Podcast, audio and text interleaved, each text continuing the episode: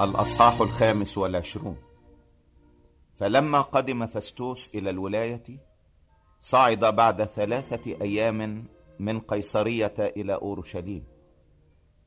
فعرض له رئيس الكهنة ووجوه اليهود ضد بولس والتمسوا منه طالبين عليه منة أن يستحضره إلى أورشليم وهم صانعون كمينا ليقتلوه في الطريق. فأجاب فستوس أن يحرس بولس في قيصرية وأنه هو مزمع أن ينطلق عاجلا. وقال فلينزل معي الذين هم بينكم مقتدرون وإن كان في هذا الرجل شيء فليشتكوا عليه. وبعدما صرف عندهم أكثر من عشرة أيام انحدر إلى قيصرية. وفي الغد جلس على كرسي الولاية وأمر أن يؤتى ببولس. فلما حضر وقف حوله اليهود الذين كانوا قد انحدروا من أورشليم. وقدموا على بولس دعاوي كثيرة وثقيلة لم يقدروا أن يبرهنوها. إذ كان هو يحتج أني ما أخطأت بشيء لا إلى ناموس اليهود ولا إلى الهيكل ولا إلى قيصر. ولكن فستوس إذ كان يريد أن يودع اليهود منة أجاب بولس قائلا أتشاء أن تصعد إلى أورشليم لتحاكم هناك لدي من جهة هذه الأمور؟ فقال بولس أنا واقف لدى كرسي ولاية قيصر حيث ينبغي أن أحاكم. أنا لم أظلم اليهود بشيء كما تعلم أنت أيضا جيدا. لأني إن كنت آثما أو صنعت شيئا يستحق الموت فلست أستعفي من الموت. ولكن إن لم يكن شيء مما يشتكي علي به هؤلاء فليس أحد يستطيع أن يسلمني لهم. إلى قيصر أنا رافع دعواي.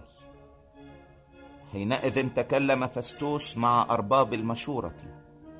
فأجاب إلى قيصر رفعت دعواك إلى قيصر تذهب. وبعدما مضت أيام أقبل أغرباس الملك وبرنيكي إلى قيصرية ليسلم على فستوس.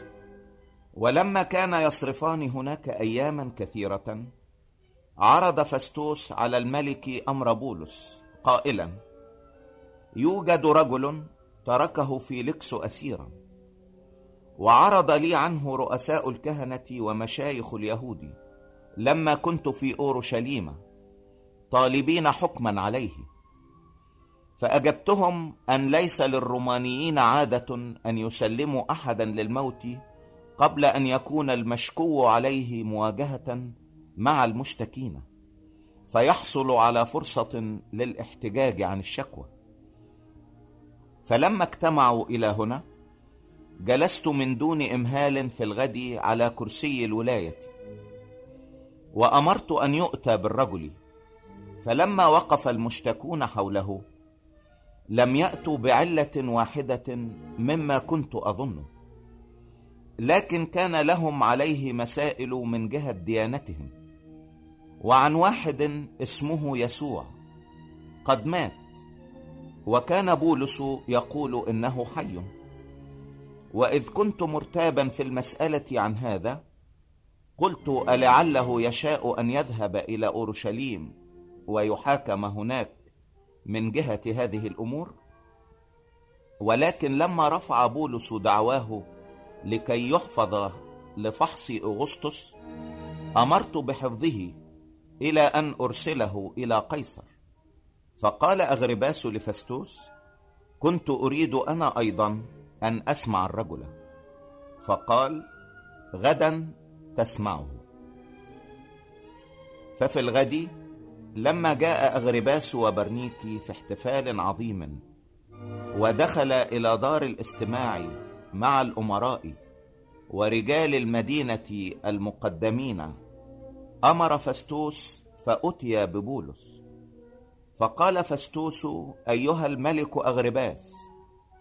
والرجال الحاضرون معنا أجمعون.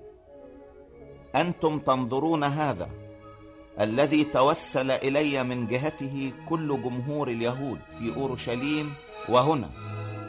صارخين إنه لا ينبغي أن يعيش بعد.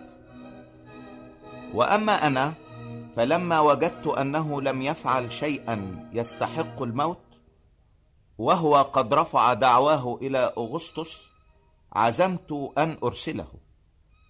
وليس لي شيء يقين من جهته لأكتب إلى السيد. لذلك أتيت به لديكم ولا سيما لديك أيها الملك أغرباس. حتى إذا صار الفحص يكون لي شيء لأكتبه. لأني أرى حماقة أن أرسل أسيرا ولا أشير إلى الدعاوي التي عليه.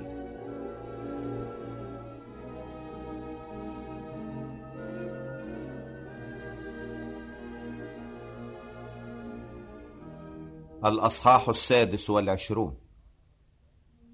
فقال أغرباس لبولس مأذون لك أن تتكلم لأجل نفسك.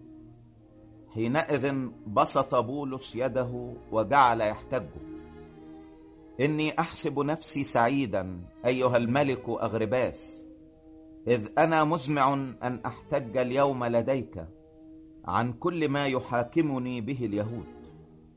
لا سيما وأنت عالم بجميع العوائد والمسائل التي بين اليهود. لذلك ألتمس منك أن تسمعني بطول الأنات فسيرتي منذ حداثتي التي من البداءة كانت بين أمتي في أورشليم يعرفها جميع اليهود.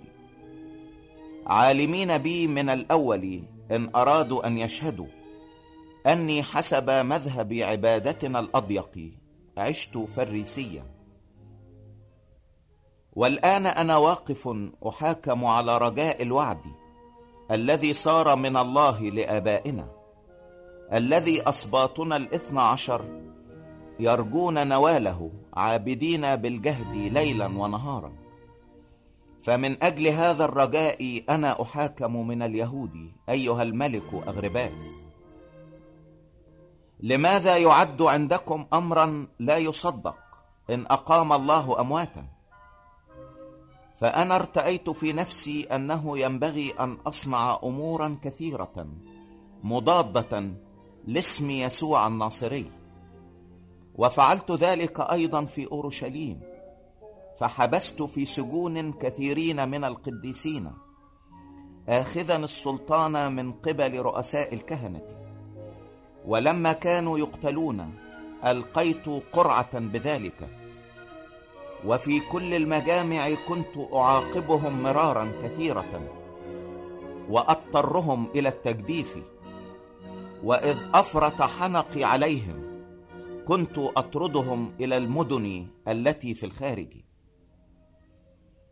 ولما كنت ذاهبا في ذلك إلى دمشق بسلطان ووصية من رؤساء الكهنة رأيت في نصف النهار في الطريق أيها الملك نورا من السماء أفضل من لمعان الشمس قد أبرق حولي وحول الذاهبين معي. فلما سقطنا جميعنا على الأرض سمعت صوتا يكلمني ويقول باللغة العبرانية شاول شاول لماذا تضطهدني؟ صعب عليك أن ترفس مناخسا فقلت أنا من أنت يا سيد؟ فقال أنا يسوع الذي أنت تضطهده. ولكن قم وقف على رجليك. لأني لهذا ظهرت لك لأنتخبك خادما وشاهدا بما رأيت وبما سأظهر لك به. منقذا إياك من الشعب ومن الأمم الذين أنا الآن أرسلك إليهم لتفتح عيونهم كي يرجعوا من ظلمات إلى نور. ومن سلطان الشيطان إلى الله حتى ينالوا بالإيمان بي غفران الخطايا ونصيبا مع المقدسين. من ثم أيها الملك أغرباس لم أكن معاندا للرؤيا السماوية بل أخبرت أولا الذين في دمشق وفي أورشليم حتى جميع كورة اليهودية ثم الأمم أن يتوبوا ويرجعوا إلى الله عاملين أعمالا تليق بالتوبة. من أجل ذلك أمسكني اليهود في الهيكل وشرعوا في قتلي. فإذ حصلت على معونة من الله بقيت إلى هذا اليوم شاهدا للصغير والكبير. وأنا لا أقول شيئا غير ما تكلم الأنبياء وموسى أنه عتيد أن يكون. إن يؤلم المسيح يكن هو أول قيامة الأموات مزمعا أن ينادي بنور للشعب وللأمم. وبينما هو يحتج بهذا قال فستوس بصوت عظيم أنت تهذي يا بولس الكتب الكثيرة تحولك إلى الهذيان. فقال لست أهدي أيها العزيز فستوس بل أنطق بكلمات الصدق والصحو لأنه من جهة هذه الأمور عالم الملك الذي أكلمه جهارا إذ أنا لست أصدق أن يخفى عليه شيء من ذلك لأن هذا لم يفعل في زاوية. أتؤمن أيها الملك أغرباس بالأنبياء؟ أنا أعلم أنك تؤمن. فقال أغرباس لبولس بقليل تقنعني أن أصير مسيحيا. فقال بولس كنت أصلي إلى الله أنه بقليل وبكثير ليس أنت فقط بل أيضا جميع الذين يسمعونني اليوم يصيرون هكذا كما أنا. ما خلا هذه القيود فلما قال هذا قام الملك والوالي وبرنيكي والجالسون معهم. وانصرفوا وهم يكلمون بعضهم بعضا قائلين إن هذا الإنسان ليس يفعل شيئا يستحق الموت أو القيود وقال أغرباس لفستوس كان يمكن أن يطلق هذا الإنسان لو لم يكن قد رفع دعواه إلى قيصر.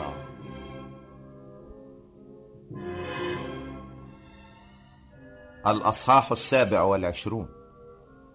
فلما استقر الرأي أن نسافر في البحر إلى إيطاليا سلموا بولس وأسرى آخرين إلى قائد مئة من كتيبة أغسطس اسمه يوليوس.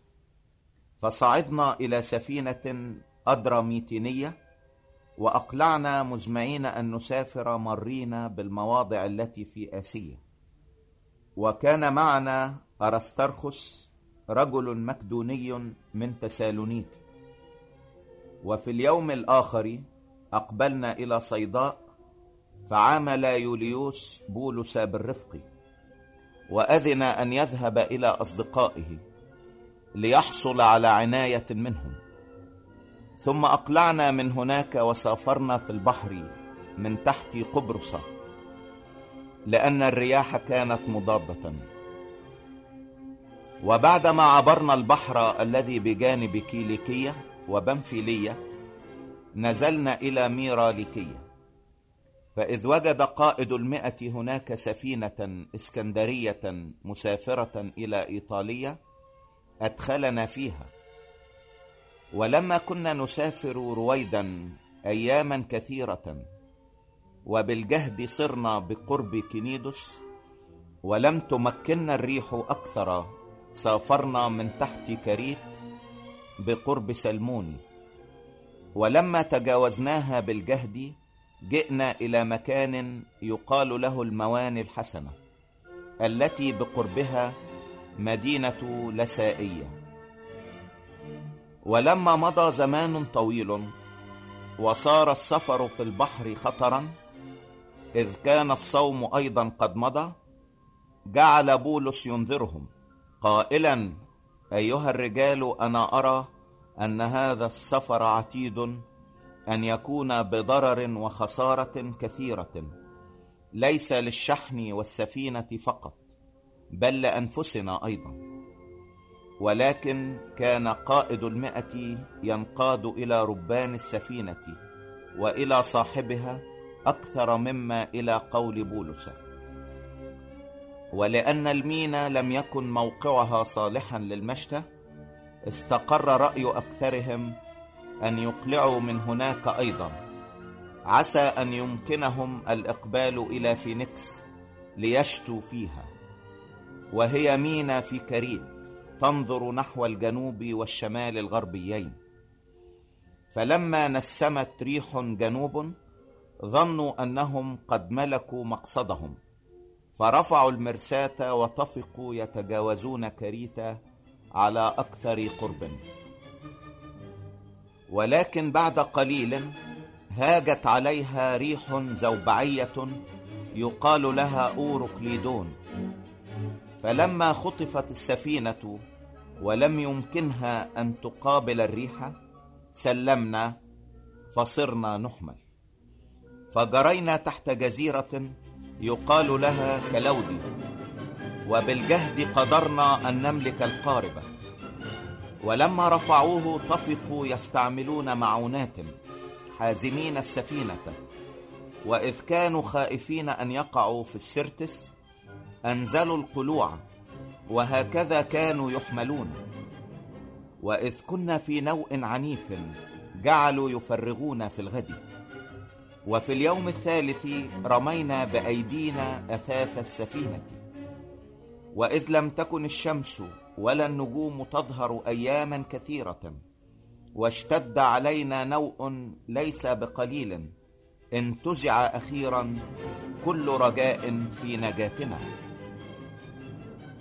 فلما حصل صوم كثير حينئذ وقف بولس في وسطهم. وقال كان ينبغي أيها الرجال أن تذعنوا لي ولا تقلعوا من كريت فتسلموا من هذا الضرر والخسارة.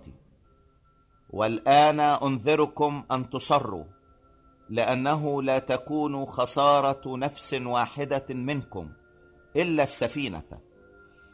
لأنه وقف بي هذه الليلة. ملاك الإله الذي أنا له والذي أعبده.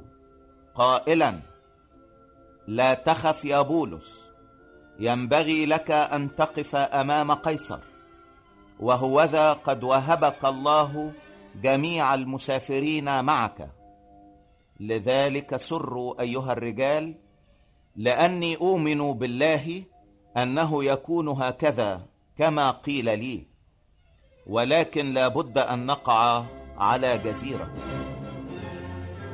فلما كانت الليلة الرابعة عشرة ونحن نحمل تائهين في بحر أدريا ظن النوتية نحو نصف الليل أنهم اقتربوا إلى بر. فقاسوا ووجدوا عشرين قامة. ولما مضوا قليلا قاسوا أيضا فوجدوا خمس عشره قامه وإذ كانوا يخافون أن يقعوا على مواضع صعبة رموا من المؤخر أربع مراس وكانوا يطلبون أن يصير النهار. ولما كان النوتية يطلبون أن يهربوا من السفينة وأنزلوا القارب إلى البحر بعلة أنهم مزمعون أن يمدوا مراسي من المقدم قال بولس لقائد المئة والعسكر إن لم يبق هؤلاء في السفينة فأنتم لا تقدرون أن تنجوا. حينئذ قطع العسكر حبال القارب وتركوه يسقط. وحتى قارب أن يصير النهار كان بولس يطلب إلى الجميع أن يتناولوا طعاما قائلا. هذا هو اليوم الرابع عشر وأنتم منتظرون. لا تزالون صائمين ولم تأخذوا شيئا. لذلك ألتمس منكم أن تتناولوا طعاما لأن هذا يكون مفيدا لنجاتكم لأنه لا تسقط شعرة من رأس واحد منكم. ولما قال هذا أخذ خبزا وشكر الله أمام الجميع وكسر وابتدأ يأكله. فصار الجميع مسرورين وأخذهم أيضا طعاما. وكنا في السفينة جميع الأنفس مئتين وستة وسبعين. ولما شبعوا من الطعام طفقوا يخففون السفينة طارحين الحنطة في البحر. ولما صار النهار لم يكونوا يعرفون الأرض. ولكنهم أبصروا خليجا له شاطئ فأجمعوا أن يدفعوا إليه السفينة إن أمكنهم فلما نزعوا المراسي تاركين إياها في البحر وحلوا ربط الدفة أيضا رفعوا قلعا للريح الهابة وأقبلوا إلى الشاطئ. وإذ وقعوا على موضع بين بحرين شططوا السفينة. فارتكز المقدم ولبث لا يتحرك. وأما المؤخر فكان ينحل من عنف الأمواج. فكان رأي العسكر أن يقتلوا الأسرى لئلا يسبح أحد منهم فيهرب. ولكن قائد المئة إذ كان يريد أن يخلص بولس منعهم من هذا الرأي. وأمر أن القادرين على السباحة يرمون أنفسهم أولا فيخرجون إلى البر. والباقين بعضهم على ألواح وبعضهم على قطع من السفينة. فهكذا حدث أن الجميع نجوا إلى البر.